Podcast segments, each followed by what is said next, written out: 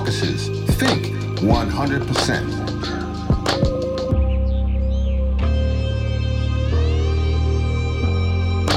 Think 100, th- th- think 100, think 100, th- th- think 100.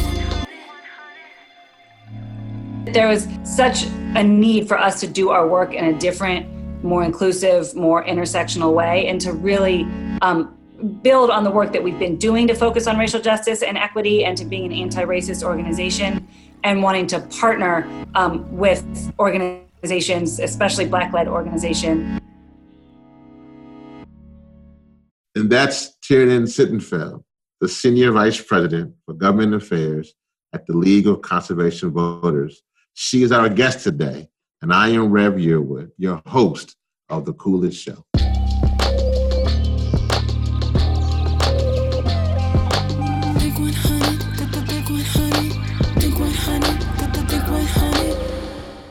Well, I'm excited. I have my dear friend Tiernan Sittenfeld with me. Tiernan, how are you doing? I'm feeling good, Rev. Thank you so much for having me. How are you feeling? I feel good too. I mean, you know, listen, it's been a lot. 2020 has been, uh, has been, man, it's been 2020. It, 2020 has been horrific in so many ways. Yeah. to have the results of the elections not of course we're sad about some of the great candidates who didn't make it but the, i think having getting rid of the worst president we've ever had across the board and especially when it comes to climate change and environmental justice and racism and everything to have him losing is just i, I feel like it's turning the whole year around the whole decade really No, no, no. Well, we don't, we're gonna get to we don't, we don't get to all that. I want to get to you first. First yeah and foremost, um, are your kids let- letting you wear sneakers yet? Uh, how, how is that coming? Are you, can you wear Vans? Like, is there like a revolt? I mean, I, I just want to know all the real deal. I will say that maybe a silver lining of mostly, you know, being at home um, or not having to get up, and get dressed up to go run around the halls of Congress is that I've been able to wear my Vans a lot, I and love it. I think of you when I do. Yeah, yeah, you have more than one pair. Just one pair. I I am I aspire to be like you. I have one pair. I have a bunch of um, hats, none of which are as cool as yours, but I just sadly I just have the one pair of Vans. I, I am intrigued by getting another pair. Do you have a recommendation? You, you do, yeah. You gotta go. To, and this is actually we, we got. I gotta check make sure Vans is doing everything to make sure they're sustainable because that's I gotta I want to be giving Van. I'm I'm assuming so. They they seem to be. I'm happy with folks like Patagonia and others like that. But let's assume that Van is doing. We're gonna find out.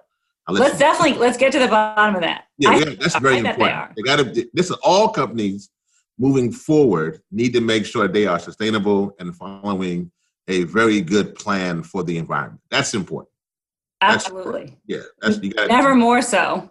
Yes, never more so. So, but with that being said, let's assume, assuming that, yeah, no, the van with the cushy soles are the ones you got to get.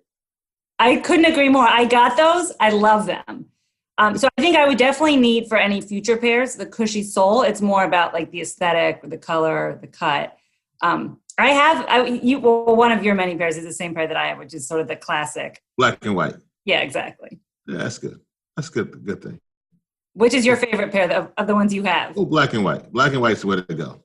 Yeah. Well, I wear black. I wear black and white mostly, but black and white, also black, white, and red is also a good look. That's very cool. And now you can also, folks listening, you can also go to Vans and make. You can you can design your own pair. You know that? Yeah. Yeah, you can just go on. And, Well, I also did see some. I I now I, I think one of my colleagues at LCV has them where they have kind of like flames on them, which I yes. That's really. Do, you have those too? I was like, that's a pro. Yeah, I have, I have, I have every Vans out. Yeah.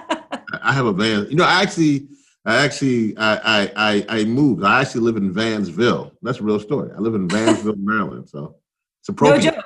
No, real. That's that's that's a real. I, I uh, Did you move because of your love of the shoes? no, no, no. I moved because I was uh, COVID. Let me go to my mom.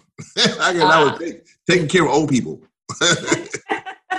was the first was the was the main reason, but it happened to be in Vansville. So there You're a you go. good son. You're a good son. no. Good dad. Just good person. I love it. Well, thank you. And you know, Tina, I, I so respect, and for folks, and we just we tune because this is my my dear friend Tina. She is the senior vice president for government affairs at the League of Conservation Voters. She directs LCV's policy and lobbying efforts with Congress and the executive branch on a range of issues, including climate change, energy, public lands, water, and chemical policy reform. She works on LCV legislative accountability campaigns and oversees the National Environmental Scorecard, which we're going to get into. She also leads the LCV Action Fund coordinator team, overseeing all candidate endorsements and endorsement communications, direct contributions, and coordinated field programs. Before joining LCV in 2005, she worked for the U.S. Public Interest Research Group. We like to call it US PIRG, as the preservation advocate, specializing in public lands and ocean issues. Prior to that, she worked for uh, OSPIRG and CalPIRG, which is like the local kind of pieces to that in the regional. Ms. Sittenfeld is a graduate of Dartmouth College, uh, which actually last year beat my son in uh, in hockey at his college. So there's no. Oh, Yeah, I got a my other friend Antha. She she was she was teasing me about that. She lives in Washington D.C. with her husband and two sons. Uh, way too long of an introduction. Thank you, though. I, I like it from you. that's a great introduction. So so Tiernan, with all that being said, you know, I open up this show. Who is Tiernan? Who who is? And this is not just what you've done from LCV and right. all your political, you know, because you're like a you're like a you're like an OG in the halls of Congress. Just good- good- but who is Tiernan Sittenfeld?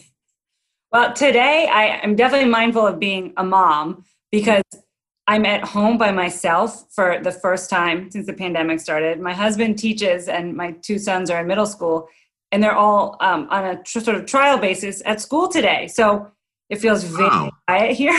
but um, I so I'm a mom. Uh, I'm a, a sister. I have three siblings. Uh, I'm a wife, as I mentioned. My husband is a teacher. I've seen your siblings on like doing some tweeting some stuff. Are they, they, are they like reporters or politics? Uh, very observant. So, one, my brother, is, who's my youngest sibling, he is on city council in Cincinnati, Okay. running for mayor. So he's in politics. Um, and then I have another sister who is a photographer. She's she does great photos. Actually, her name is Joe. I would definitely check out her work. What's And- your Instagram? She she's on Instagram, although she Joe Sittenfeld is not on Twitter. And Okay. my sister Curtis Sittenfeld is she's a writer. She just had um, her maybe sixth book come out called Rodham. It's like an ima- it sort of imagines if Hillary Clinton hadn't married Bill, what would her life have been, and what would the country, what would happen with the country? It's actually it's I highly recommend it. That came out a few months ago. That's, it is, that sounds fascinating. It is. It's a you know I don't know if you ever saw the Gwyneth Paltrow movie Sliding Doors where she misses the subway and then you see like the two I did actually. Yeah, It's yeah, like yeah, yeah, the yeah, two different ways your life could play out. yeah. But obviously, for someone like Hillary, it also has like massive implications for the country and the world. But Curtis and PG are both on Twitter. In fact, they both have um, far more Twitter followers than I do. So whenever I think I've tweeted something like really great about climate change or about a candidate we love, I usually try to get like push do some like sibling um favors to get them to retweet. That's that's really. Oh man, you know, you know, I know I was, I was I was a White House intern. Did you know that? I feel like I remember that, but yeah. well, I don't know any details. Tell me about it.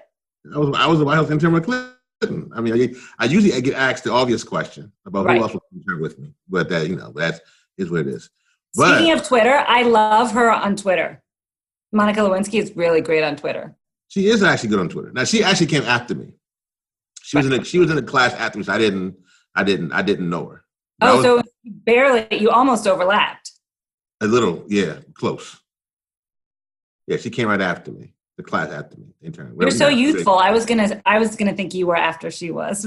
Know, There was a, a Obama intern or something. I, I'd appreciate that.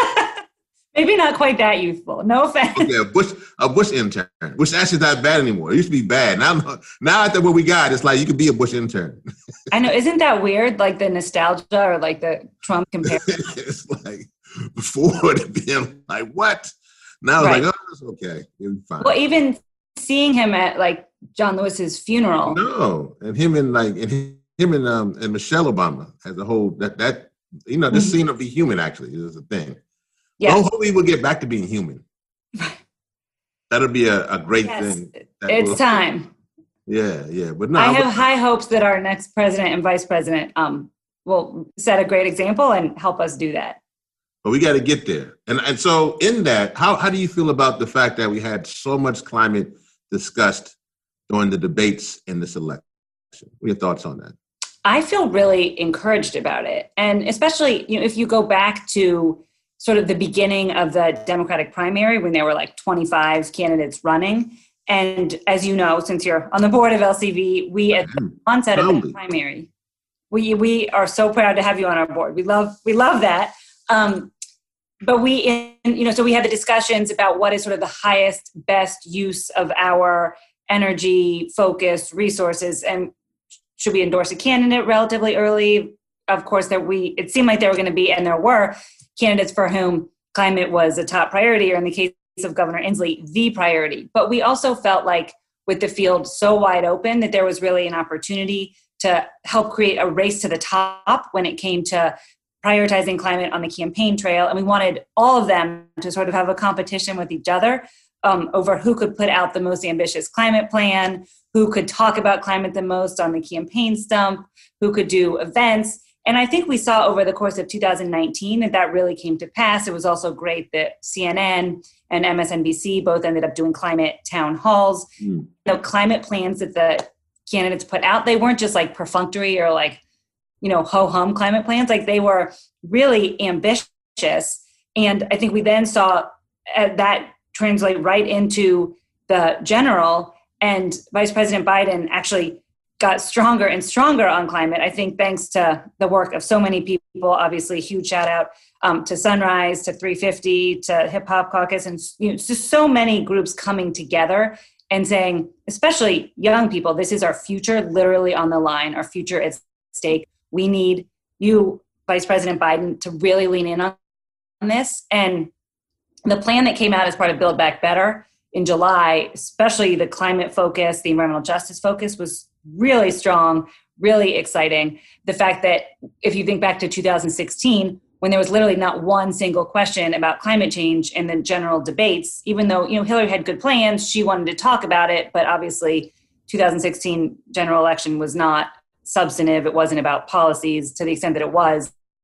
Climate got almost no attention. So the fact that in every single debate during the general, there was such a robust climate discussion, I think is really encouraging. So, to get back to your question, I feel, especially given all the horrors that we were talking about a few minutes ago, of, you know, 2020, Say that, say that louder for the folks in the back of the room. Horrors. Let's say that. Let's say that loud. All the horrors. horrors, horrors. Like, how loudly can I scream it? You can.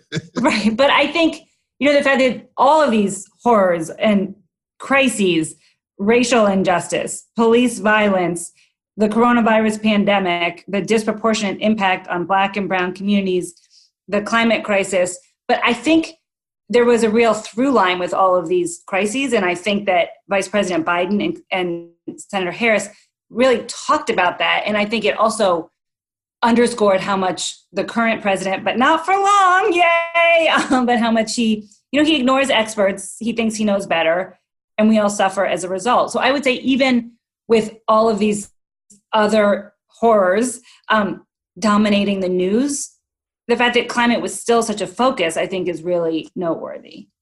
No, it is. And do you, as you as you mentioned, particularly in in Biden's situation, he got stronger, which was encouraging, and I see that you see that happening.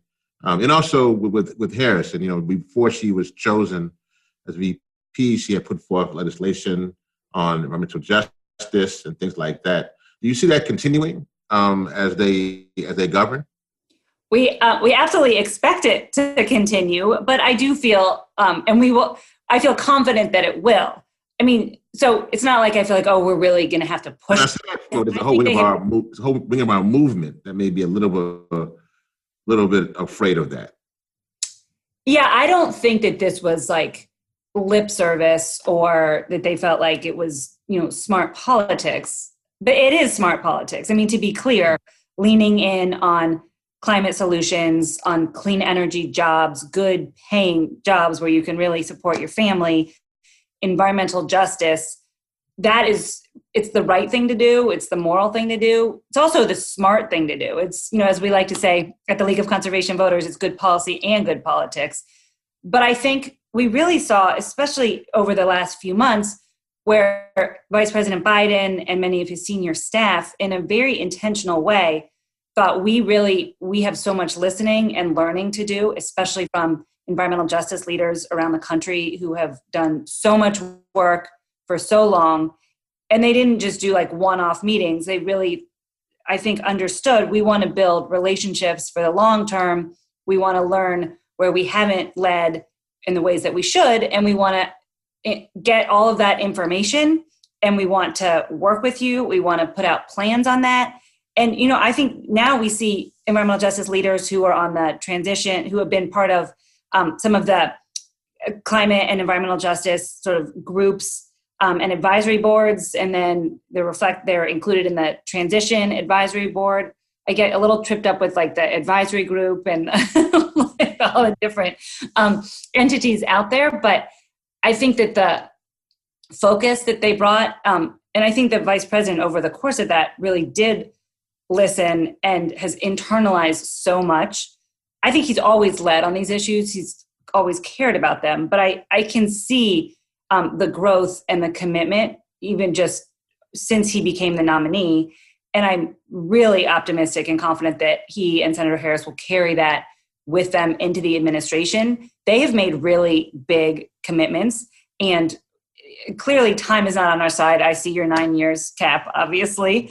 Um, sadly, I have to keep updating it every year, but uh, you know, I think they know that there's we're literally out of time we there's nothing no time to waste they have to get going right away we hope that they will have we know they have speaker pelosi um, who is the most pro-environment speaker we've ever had by far who did so much to advance climate progress during this last congress but obviously we had mitch mcconnell standing in the way of that at every opportunity. Of course we'd love for him to not be the majority leader. We'll see what happens uh, with georgia. Um, all fingers crossed because it would be really great to have the trifecta but either way we know that with Vice President Harris and President Biden and Speaker Pelosi and Leader Schumer, that we're great things are ahead, and and we all need to be in this together and just put it all out there because this this is our biggest opportunity. No, I agree with you, and uh, you know, Tina, I, I, I regard you as one of our most gifted political minds in the climate space.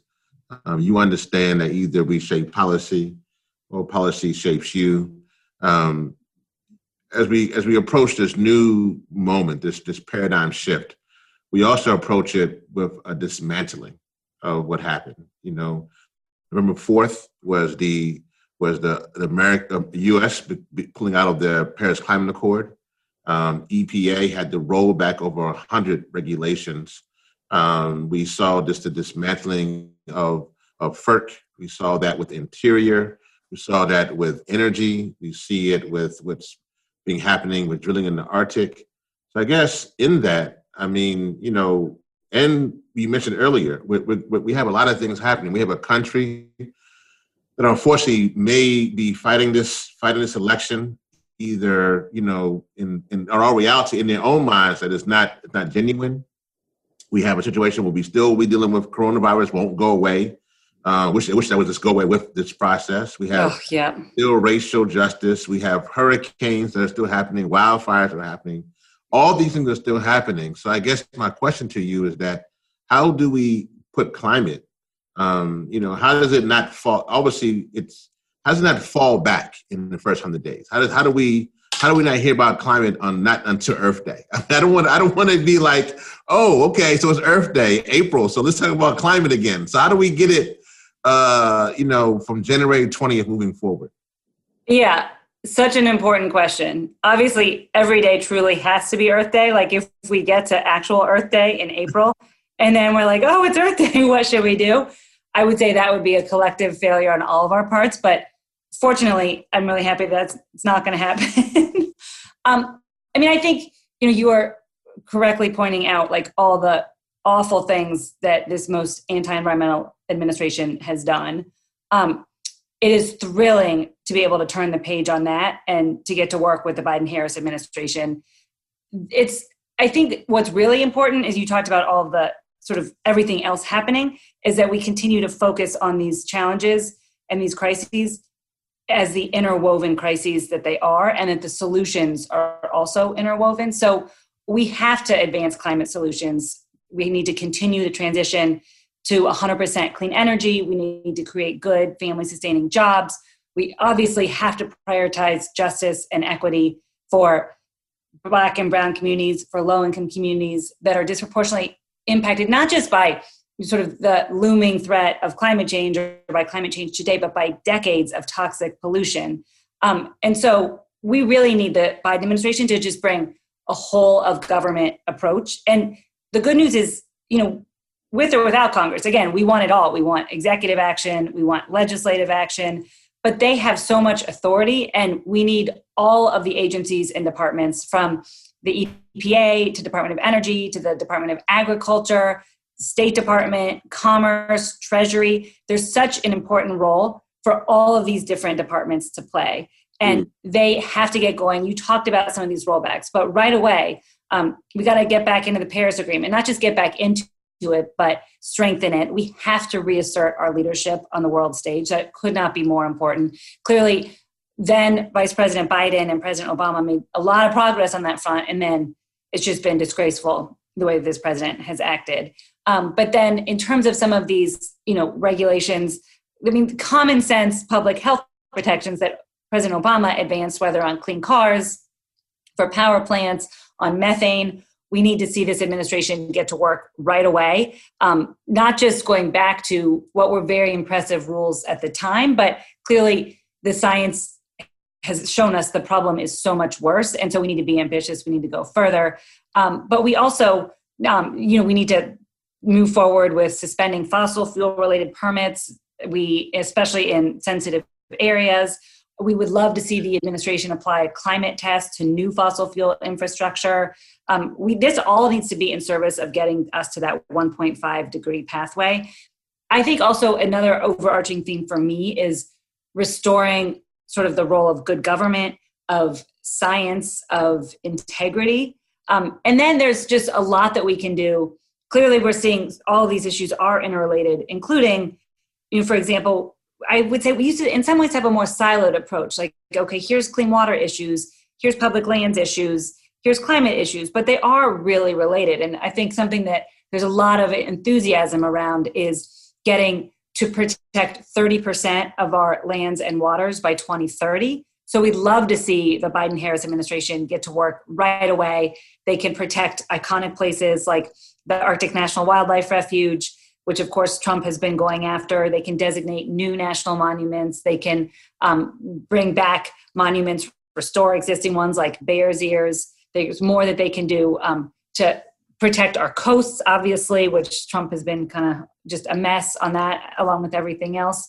And then just uh, again, back to water for a second, because I think there is an opportunity through economic recovery or COVID relief packages um, to do a lot. And, you know, of course, there's too many communities, um, especially communities of color, that are suffering from um, failing water infrastructure, from polluted water, um, unaffordable water rates. So we really need the Biden administration to come in and st- both stop the rollbacks to clean water protections, um, but also we need immediate action to stop water shutoffs, to invest in clean water infrastructure so that all people in this country regardless of you know their race or where they live have just basic access to clean water.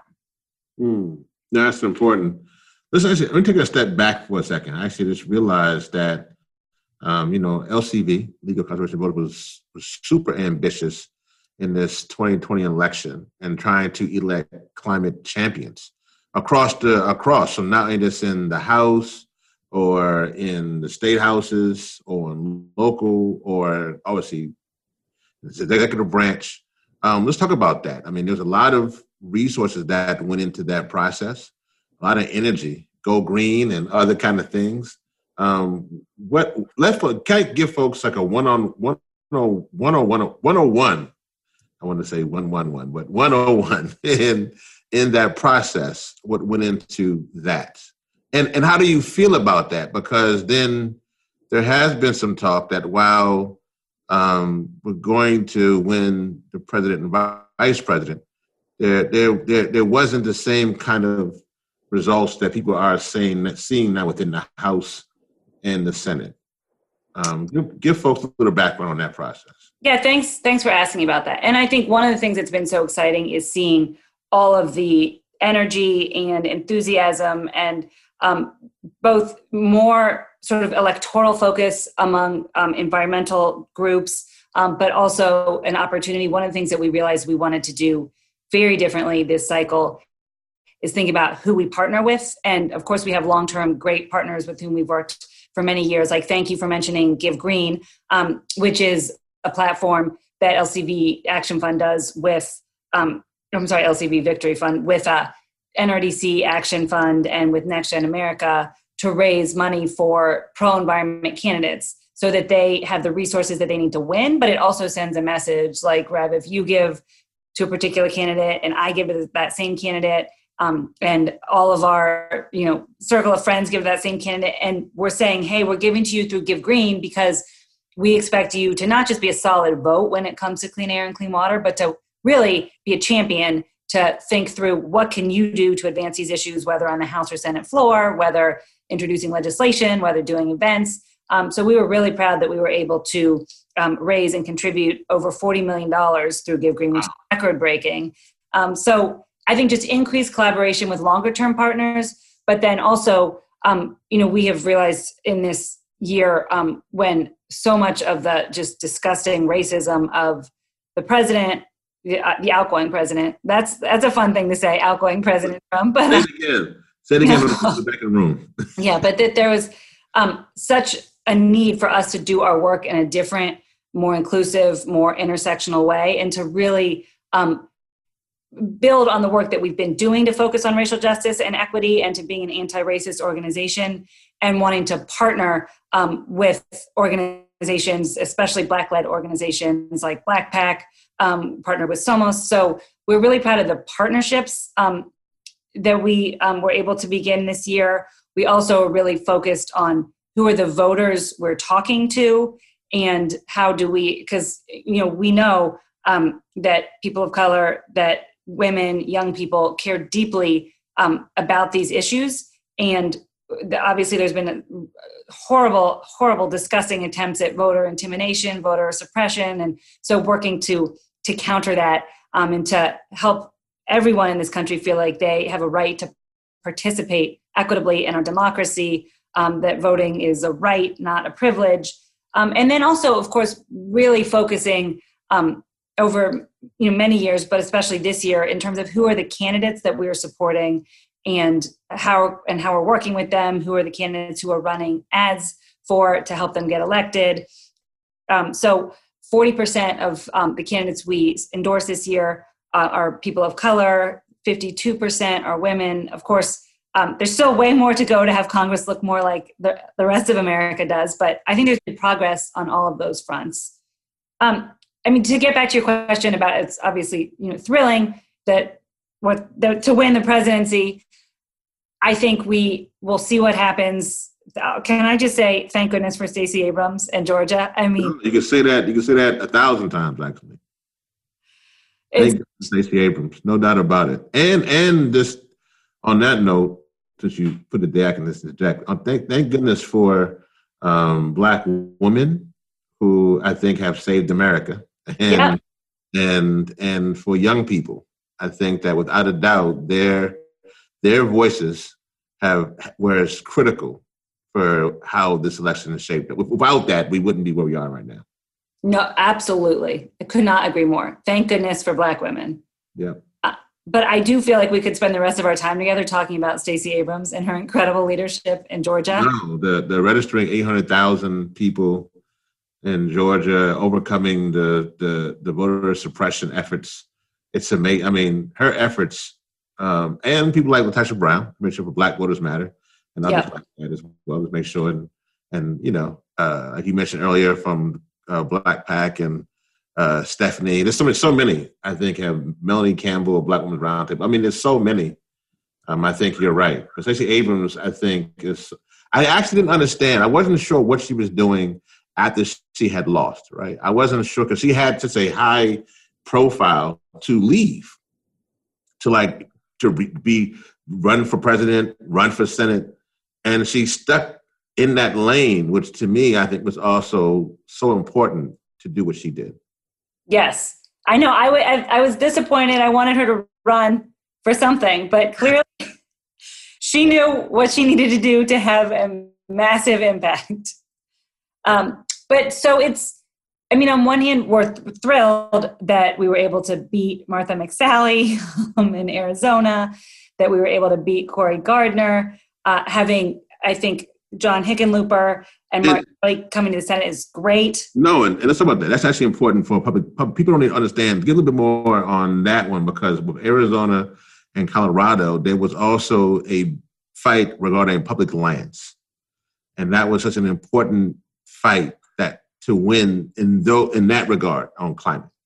Yeah, and I think also, especially in Arizona, um, the changing demographics, and again, let's just talk about the Latinx voters who turned out and had victories um, all over the place in Arizona. So so important, uh, you know. I think really across the Southwest and in other states as well. So that that is really exciting. Um, there was a real um, squeaker in Michigan um, where we had partnered with BlackPAC in support of Gary Peters. Um, he, you know, his race wasn't called until now. The days are sort of blending together. Not, I can't remember if it was yesterday. I think it was just yesterday. It's been a long week, but uh, you know, um, Gary Peters is such a champion for climate action, for the Great Lakes, for environmental justice, and so again, I think worst case scenario that looks like the Senate will be 48 52, 48 Democrats could end up winning either or both of those Georgia seats, um, which would of course be thrilling. But there, and then also Ben Ray Lujan in New Mexico. That's not a pickup because longtime environmental champion Tom Udall retired from the Senate, but Ben Ray Lujan has been in the House for a long time. He's fantastic. So I do feel really enthusiastic about the just the sheer number of senators on the Democratic side who are so passionate about environmental justice, about climate justice, about racial justice, who absolutely get that you can't have one without the other. Um, Senator Schumer is a um, supporter of the Thrive Act, which is about how, you know how we rebuild our economy in a way that is um, racially just, that is equitable, that focuses on clean energy. So I think there's real opportunity, especially for must-pass spending bills. Um, even if not all of the great candidates who won, uh, who ran, won, and certainly it's really disappointing. You know, where I would have liked nothing more than for Sara Gideon, Theresa Greenfield, you know, people, some awesome new women to have joined the Senate. Um, but they, I hope they'll run again. And then in the House, again, there's there are some really great environmental champions um, who we're going to miss a lot. People like Xochitl Torres Small um, or Joe Cunningham, who led on the Great American Outdoors Act. Um, but many of these people, the good news is they're young. They have very bright futures ahead of them. I, I hope they'll, um, I know they'll do great work wherever they are, and perhaps they'll run again. Do you think? I mean, also mentioned when we shout out our, dear friend uh, Markey, who also is is back, and want to give him a shout out. He had a tough primary process going on there, but good to see him in back in the fold. Do you think? And I agree with you. There's a lot of climate champions on on the hill. Do you think that will translate into climate policy, though? I do. I am optimistic. Um, and I think that there's both an incredible amount that we were talking about in terms of executive authority that the Biden administration will have. So there's that massive amount of work that's going to be done. But then when we think about what can happen on Capitol Hill, I really like our odds a lot better with Speaker Pelosi, the most pro environment speaker, you know, ever. And there's so many, a lot of her caucus, part of the reason for running, someone like Mike Levin um, in Southern California or Sean Casten in Illinois, two members who ran for the first time in 2018. Part of the reason that they ran is that they were so appalled by the Trump administration rollbacks when it comes to the environment, public health, climate change. And so they are really wanting to lead the charge and ensure the House does a lot. We did see the House take make a lot of progress, whether it was HR 9, the Climate Action Now Act that said that Trump couldn't leave the Paris Climate Agreement, or Speaker Pelosi bringing back the Select Committee on the Climate Crisis that is led by Chair Kathy Castor from Florida, who's such a champion. And they came out with a 500 page report. It's um it's quite something. I encourage people to check it out. Um, but it's really a roadmap for climate action.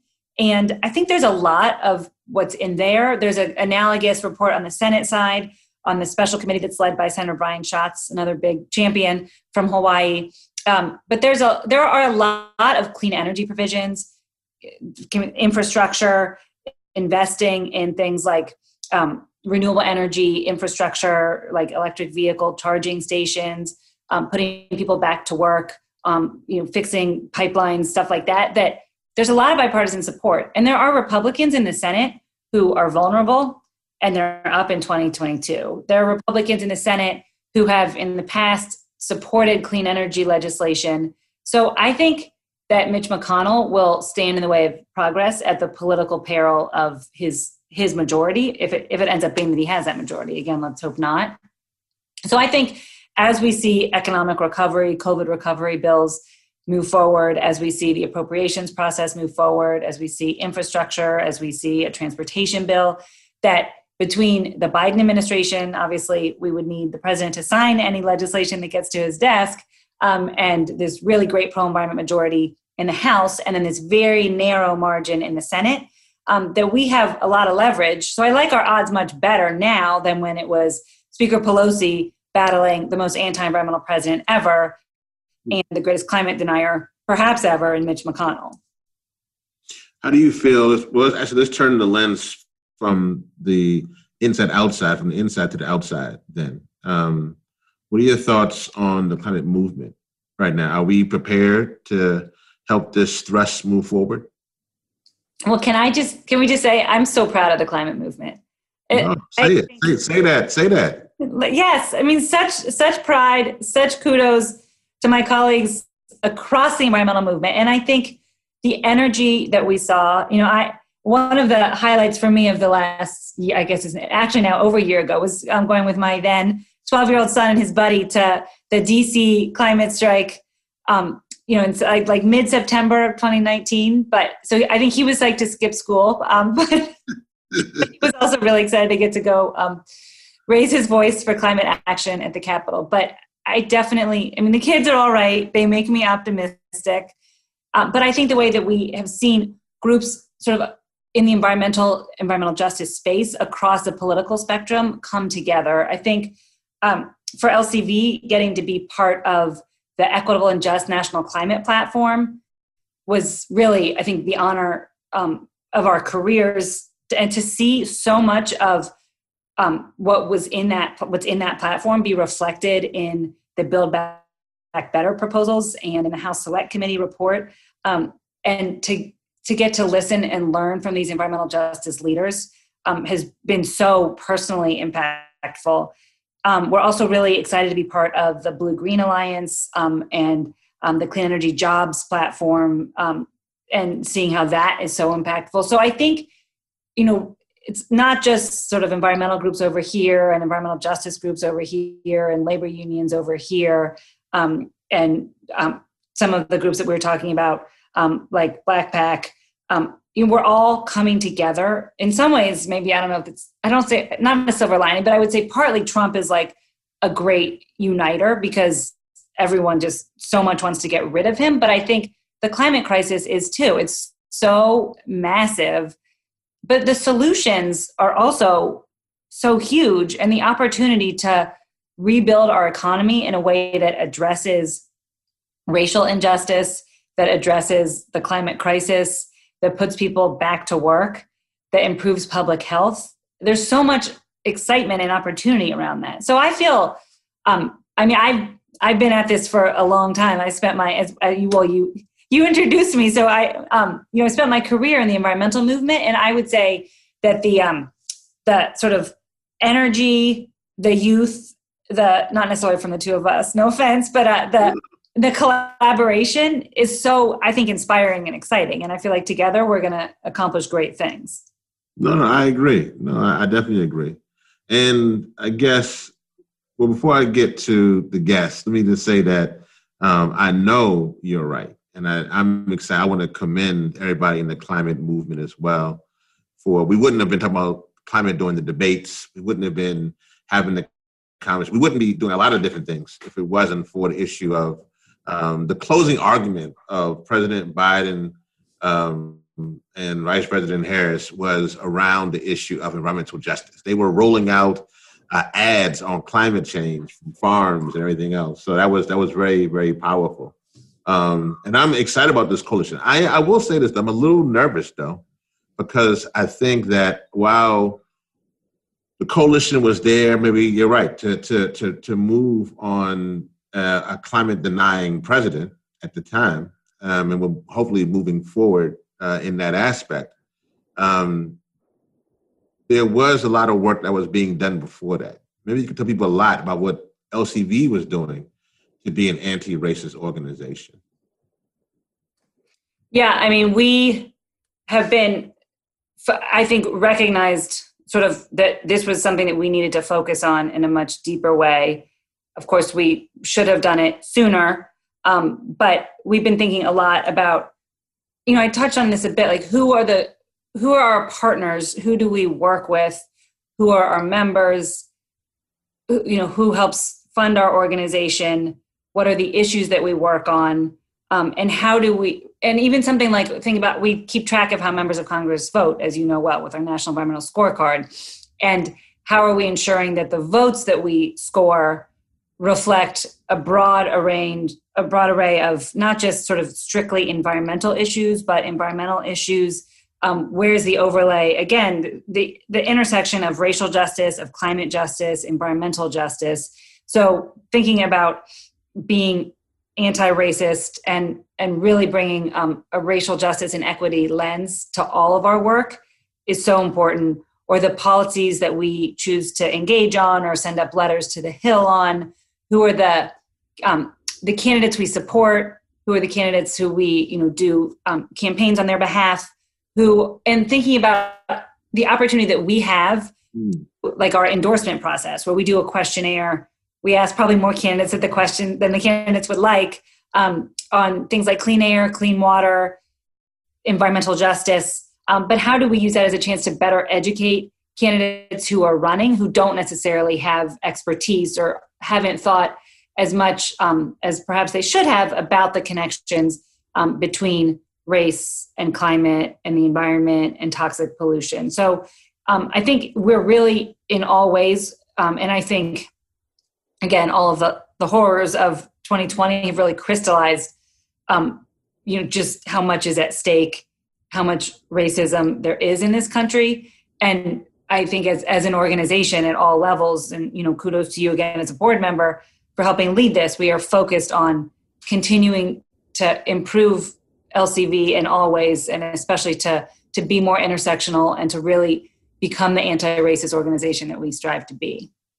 No, thank you for that. And actually, I just love hearing you, Shannon. I get excited because you know I just can hear just the growth and this this the this this to see how you understand and I love with LCV and and people Sierra Club dealing with things in their in their past, uh, and and groups like RAN and Greenpeace and this folks, many many many NRDC. Man, Gina McCarthy is amazing. I mean, many many folks across the line um, who I who I who I know are really trying to get it right. And uh, but there are some who still don't, who I think don't understand. So for you as a as an environmentalist, as somebody who who's white, uh, uh, how would you um, how would you be in a position to to tell folks um, what would you want to how, how could you explain to them why it's important to understand that climate justice is racial justice and racial justice is climate justice. Like if you can talk to that wing and say, yes,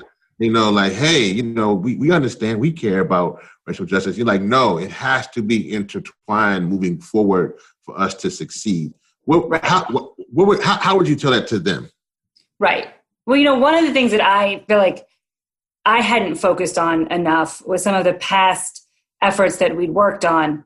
Um, with like, so if you put a price on carbon or a cap and trade or even the Clean Power Plan, um, you know, if you're bringing down pollution across the board, of course that is important. But if you're not bringing down pollution, especially in the communities that have been devastated, and we're not just talking about carbon pollution, we're talking about also co-pollutants, you know, toxic pollution that has been poisoning frontline communities, communities of color for decades. That if you are not really addressing that at the same time, that that's terrible. So it's not like oh, let's just set a price on carbon and let the markets like work their magic. Certainly, a price could be a tool in the toolbox for bringing down overall emissions, but we have to be. I mean, we're talking about people's lives and livelihoods and children, and we have to focus especially on the communities that have borne the disproportionate impact of this pollution, not just today or not just going forward from the climate crisis, but for decades. So I think that is really important. I think it also is, you know, we can't speak for communities or we need to, um, I think, really ensure who's at the table and representation and who's crafting the solutions is something that is really important. And I think that was reflected in the environmental justice and climate portions of the Build Back Better proposal that we saw this summer. And I think it's also that we can't we can't talk about addressing the climate crisis if we don't focus on climate justice for all of our communities and especially for the communities that are being hit the, Mm. the first and the worst. No, I appreciate that. Uh, you saying that, and I, I like that. So we mentioned earlier about uh, Stacey, Stacey Abrams and the power of Black women. Obviously, we mentioned a little bit about the brown communities uh, in Nevada, Arizona. Talk about talk about CHISPA. Like, you know, how, why was that? Why what? Why is that such an important? And how do you love what they're doing?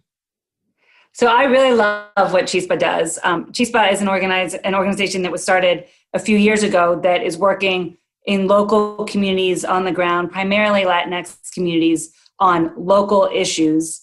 And um, one of the things that they um, started working on, and we started and, and trying to be helpful at LCV because we're obviously we're, we're partners, um, is to use that when remember um, a few years ago when VW was like cheating or like lying, They, they were, they, were, they were lying. You could say lying, yeah. and got and got caught. Right.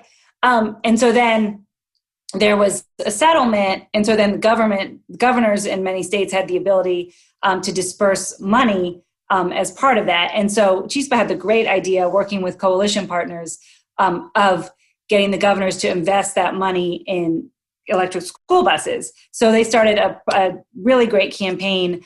Um, uh, wait, healthy Nino, no, clean buses for healthy Ninos.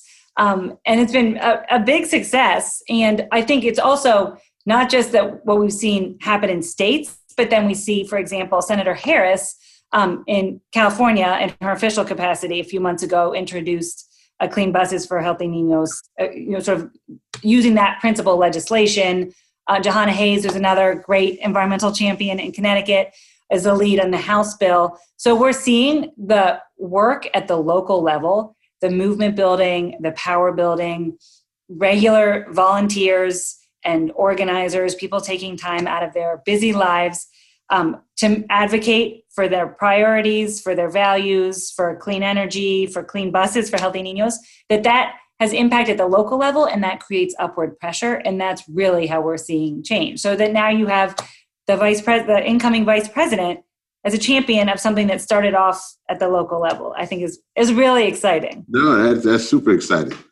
Which I just got three more quick questions for you. This just so first one is really is uh, kind of like a master's class here. Um, first hundred days, what do we do? What, what how should we prepare to get ready to make sure we ha- we have policy um, to fight the climate crisis? What, what's the what, what I, I'm Joe Blow, environmentalist. So tell me Right.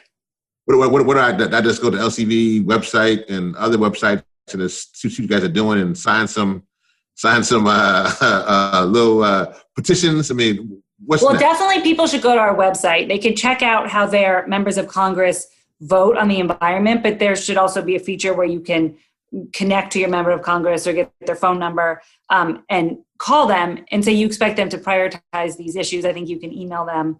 Um, I hope we still have that feature. I haven't checked in the last little while, but definitely people raising their voices with their members of Congress, whether they're returning members or whether they are incoming members. Um, there is there's a Capitol switchboard. I'm embarrassed to say I should remember that phone number, um, but there is just a Capitol switchboard number that people can call to also get connected to their representative's office. Call both senators. Just demand that they make this a priority. I assume there will be a way for people to communicate. Um, the transition team, I think, will be for the Biden incoming administration will be activated soon. So I don't know if there will be a way for people to go to the transitions website and sort of say, I want you to make this a priority. Um, there are a lot of really smart policy wonks hard at work thinking about all of the immediate actions that can be taken to start to undo you, you mentioned the 100 rollbacks of common sense environmental and public health protections. Um, you know there's things that should have getting back in paris and going further. There's things that need to happen on day one. Then there's various executive orders that can get rolling um, so that we start to really maximize all the powers of the presidency over those first 100 days. We need to see you know um, senator mcconnell's talking about doing some kind of covid relief bill during the lame duck. Um, i don't know what will happen there but either way i'm pretty confident it won't be satisfactory in terms of helping the clean energy industry start to recover from the impacts of the pandemic. So space. So I mean, we have we we've got to get to work. Like we we all worked so hard to win the elections, and I would say knocking off the most anti-environmental president ever is huge. But it's not like our work starts stops here. Like we win elections so that we can then advance strong policy. You know, elections have consequences. In this case, it's a great consequence of being able to go back on offense with this awesome incoming president and vice president. So we we we cannot. There's no rest for the weary. Uh, we get right back to it because there is so much terrible stuff to be undone, and then so much progress to make on top of that. Yeah. Well, great, great answer. Question two uh, here is on the kind of the opposite to that. We we may get a ton of policies from Green New Deal and from Castor, from Grijalva, from McEachin, from Markey, from White House. We may have this policies coming out the eardrums here, and then we have all kind of our new EPA administrator, our new our new Secretary of Interior, new Secretary of HUD. We have all these things. How do we follow all that, and which and how do we know what's what's good and what's not good, and what's and what we should be moving forward? Yeah, well, thank you for mentioning um, Chairman Grijalva on the House Natural Resources Committee, and also Congressman McEachin, um, who is on many very important committees um, and leads the environmental justice um, task force. And he's he's fantastic. Two of my favorites. But I mean, I think we've sort of been in a position of let a thousand flowers bloom, and they they have. But I think now it's sort of bringing together and coalescing around what's doable, especially if we end up with divided government. Um, but how do we make the most possible progress? I think there is really a lot of continuity and synergy between the Biden Build Back Better plan and the House Select Committee on the Climate Crisis Report and the Senate Committee report. And we've seen Chairman Grijalva um, churning out so many great bills and reports from his committee. So I think bringing that all together, and we can do big things. And you know, there's what can the Department of Interior do? What can EPA do? What can Department of Energy do? So that gets back to you know, bringing a whole of government approach to this, and then again working to make progress through especially through must pass bills. So it's if it's a mcconnell and he's you know going to block standalone climate legislation that's not our only opportunity. Like we need to be um, clever and creative and not give an inch because you know i know for my children like this is their future. Right. Yours too. No it is. No no no it, it is it is it is their future. They are literally fighting for their future and fighting for existence. But Tim, this is actually my last question. It's kind of in line to that. Um, as always, thank you so much for what you do. I'm always just uh, just such a big fan of how you do it, and uh, you know, and over there, and obviously I'm on the board of LCV, so I love LCV. So, tell everybody there to keep up the good work. Um, my last question, really, for you was one that I kind of saw, um, you know, when the issue of fracking came up uh, during the debates, and I've seen it that we as a movement sometimes turn the rifles on ourselves pretty quick, um, and as we begin to um, govern, um, how do we as a movement, if things don't quite go our way or we don't think it's as ambitious as you mentioned for our children, because we are we are dealing with a fact that you know this is still science, it's still real. It doesn't. We we, we have to be ambitious. We have to we have to get the outcomes we need to have. Um, and when we don't see that, our movement turns on each other sometimes kind of quick. What would be your recommendation? And now this is you. This is this is this isn't Tiernan anymore. Uh, the the head honcho over there doing over at LCV. I'm talking about this is this Tiernan Sittenfeld, the human being, just trying to tell her other human beings to be, how we can just be more understanding, but also there's a serious understanding that there's an urgency of now that we, yeah. we have to be moving forward. So, what would you say to that as we begin to govern? You saved the hardest one for last, I think. Uh, no, but in all seriousness, thank you for asking. It's something that I think about a lot. And I think on one hand, the science shows us just how much trouble we're in and just how quickly we need to act and how big we need to go. And it all needs to happen not yesterday, but you know, like decades ago. So absolutely we need to push as hard as we possibly can i think we also need to recognize that we're we're not going to be able to get absolutely everything we want today or tomorrow and we are up against so much from you know the fossil fuel industry who obviously it's their, it's their bottom line like they want to be able to pollute unfettered. They're going to be pushing back hard. There are it's hard to believe. There are still climate deniers in the congress. Obviously we saw as disturbing as it is you know that so much so many people in this country voted to reelect donald trump I mean, which i find abhorrent but it, it just it speaks to how divided this country is. So i think that we need to on one hand we can't be patient because there's no time but we i think we need to sort of be patient with each other and appreciate each other's perspectives and recognize for the diverse, awesome, energetic climate movement, which is far more powerful and, and also more diffuse than it was the last time we tried to pass a climate change bill in 2009, 2010, um, that legislating and actually it's easier to stop the bad things than it is to, to really lock down the big good things. So we all have a lot of work ahead of us, but I think we need to be as ambitious as we possibly can. We need to stick together. I think not to put it back on you, Rev, but I do think um, you know you you have been at this for a while and you have so much respect across so many people and organizations. Not um, and so I think there are people, including you, who really have an opportunity to for us sort of in the climate world to be united and not that it's at the end of the day different groups may make different decisions but i think we need to in terms of what to support or what goes enough or is that progress even if it's not going to entirely solve the problem um, is that a step forward and i think we need to sort of again work together fight for as much progress as we possibly can and just also have open lines of communication and and trust not, yeah. not sure that solves. no, but I, I, I appreciate that, and I and I take that challenge, and I understand what you're saying because we're in a real moment here to, to fight for humanity and fight for our children. Um, thank you, Tiernan. Thank you, Rev. You're the best. No, you are you are the best. No, you, all you.